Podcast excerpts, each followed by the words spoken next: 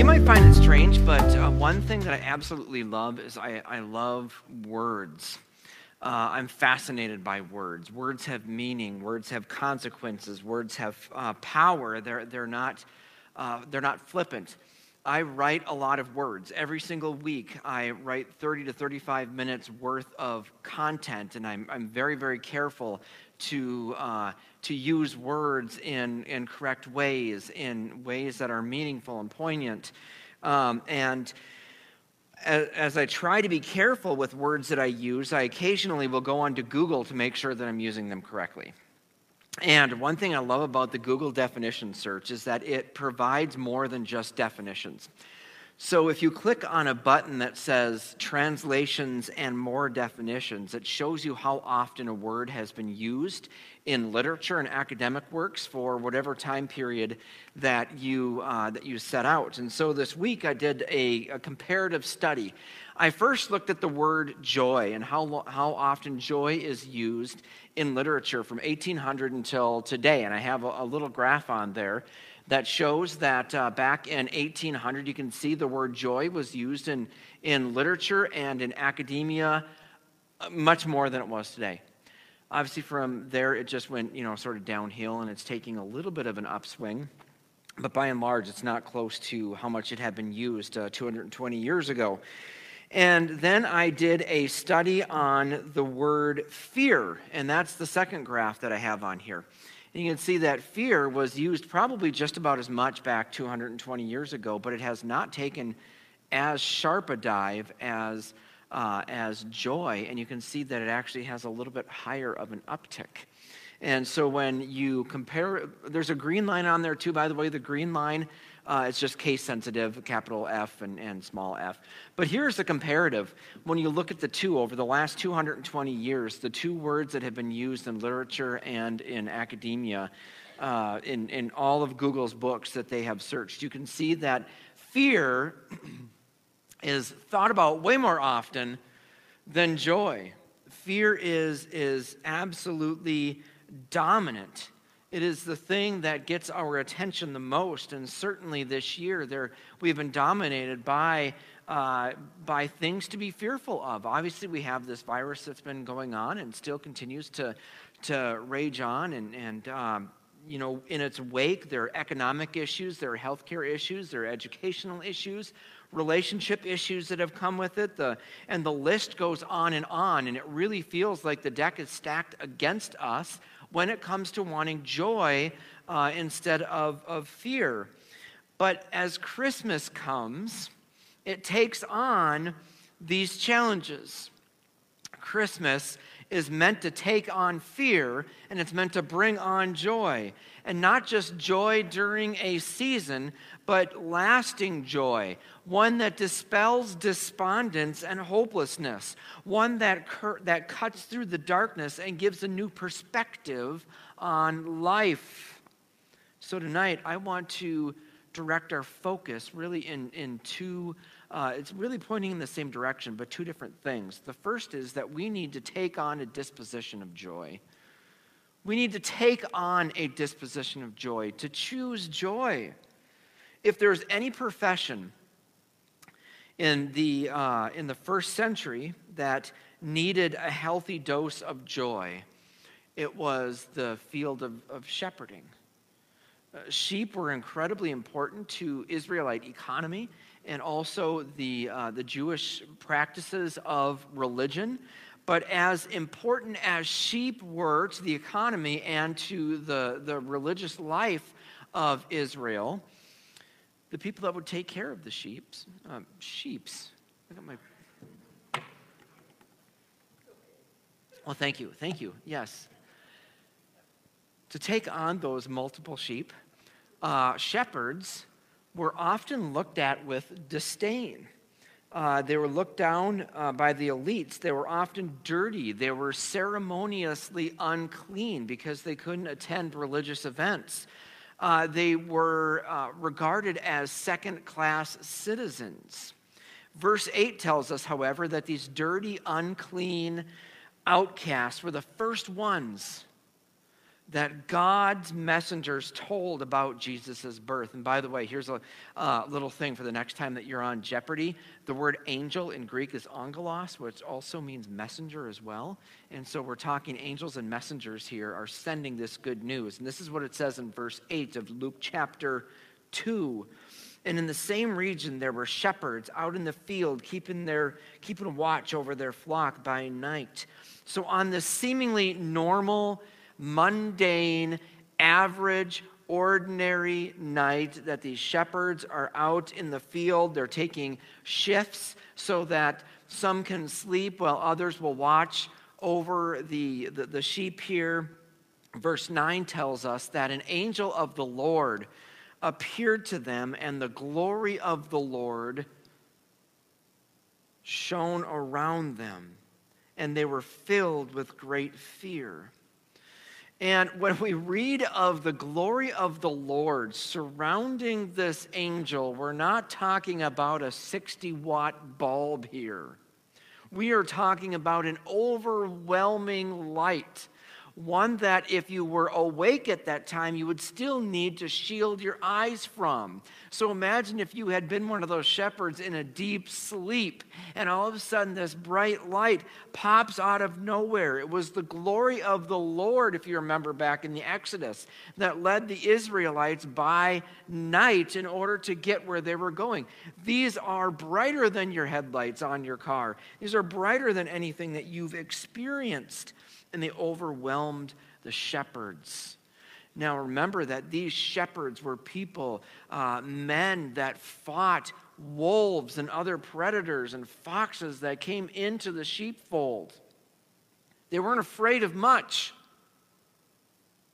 But here, this angel appearing in this very bright light, they're absolutely terrified.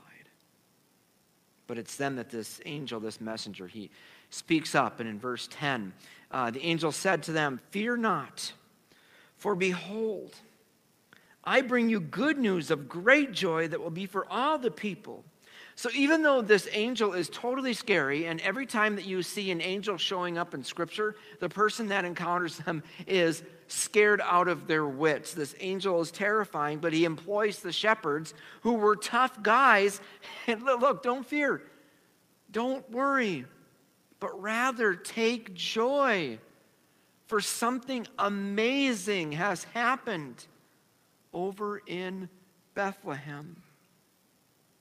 You know, perhaps one of the biggest obstacles for many folks when it comes to the idea of joy at Christmas time is that they equate it with happiness.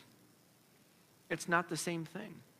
They are not synonymous. Happiness is an emotion that is tied to an event or some sort of circumstance.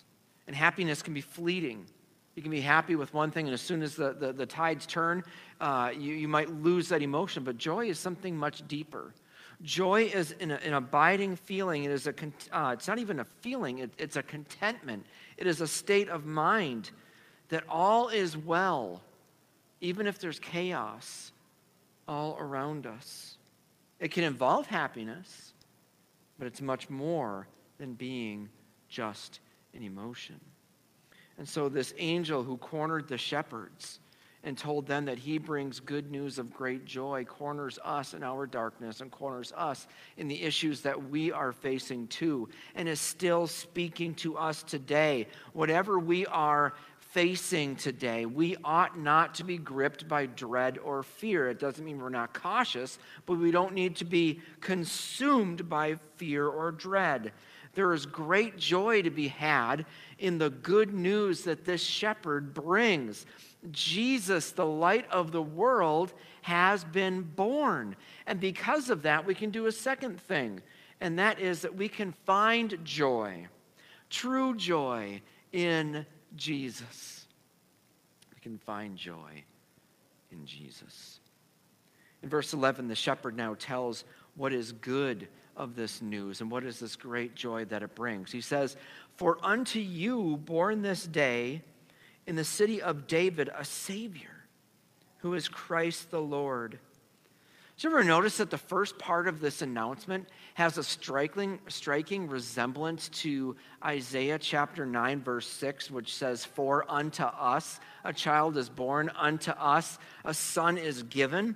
Isaiah says that it's for unto us, and the angel says to the shepherd, "For unto you a child is born." A child is born to people like Isaiah and shepherds and people like us who recognize their disposition of desperation, people who recognize their need for God, people who hunger and thirst for righteousness. The angel is saying that a Savior has been born for those who struggle with addictions. A Savior is born for those who are facing loneliness today. An angel is born for those, a son is born for those who are in the pit of despair. A Savior is born for those whose marriage is in absolute pieces. A Savior is born for those who are heartbroken over the decisions of their children. A Savior is born for someone that is struggling with loss. A Savior is born to those who are weighted down by guilt and shame. A Savior is born to victims of abuse. A Savior is born to those who are plagued with guilt. A Savior is born for the helpless, the hopeless, the destitute, the needy, and the hurting. A Savior is born for you this day. He is Christ the Lord. He is the Christ, which means he's the anointed one. He's not the chosen one because he's second to none. He is God incarnate who took on flesh.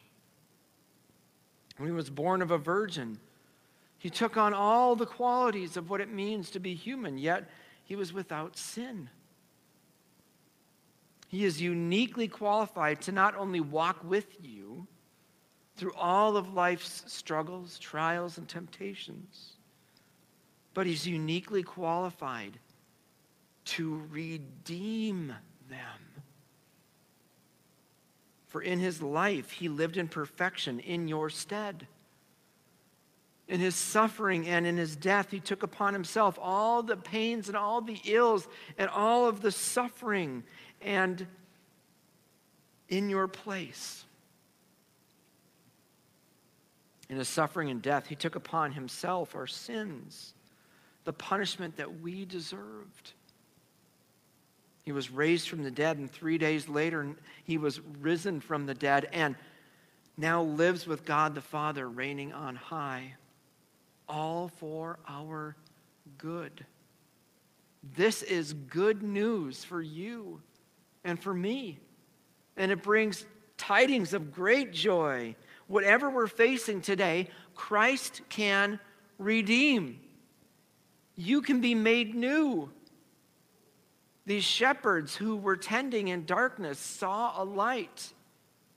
You may be living in darkness today, but Christ can show you the light of his truth and change your life around.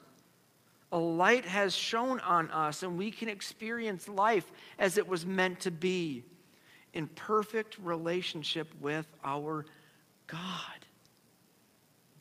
This Christmas, the angel is calling you to joy. Joy in Jesus. And the question is, how are you going to respond? Is it going to be like every other Christmas where you just go through the motions of the holidays and then go back and live the life that you lived and still have to deal with all those things that you've been dealing with? Or are you going to choose joy and put on the Lord Jesus Christ, trusting that he is the one who was born to die for you? Find joy in the person and work of Jesus. Thanks for listening to this message from Emmanuel Baptist Church in Mora, Minnesota. For more information about our church, you can find us on the web at www.emmanuelmora.com or on Facebook by searching for Emmanuel Mora. If you like what you've heard, don't forget to subscribe to our YouTube channel. If you'd like to partner with us in our mission, consider giving financially to our ministry. You can conveniently give right from your mobile device by texting any word to 320-313-1950. There are options for one-time giving or recurring gifts on a schedule that you set. Thanks again for listening. Emmanuel Mora, knowing Christ and making Him known.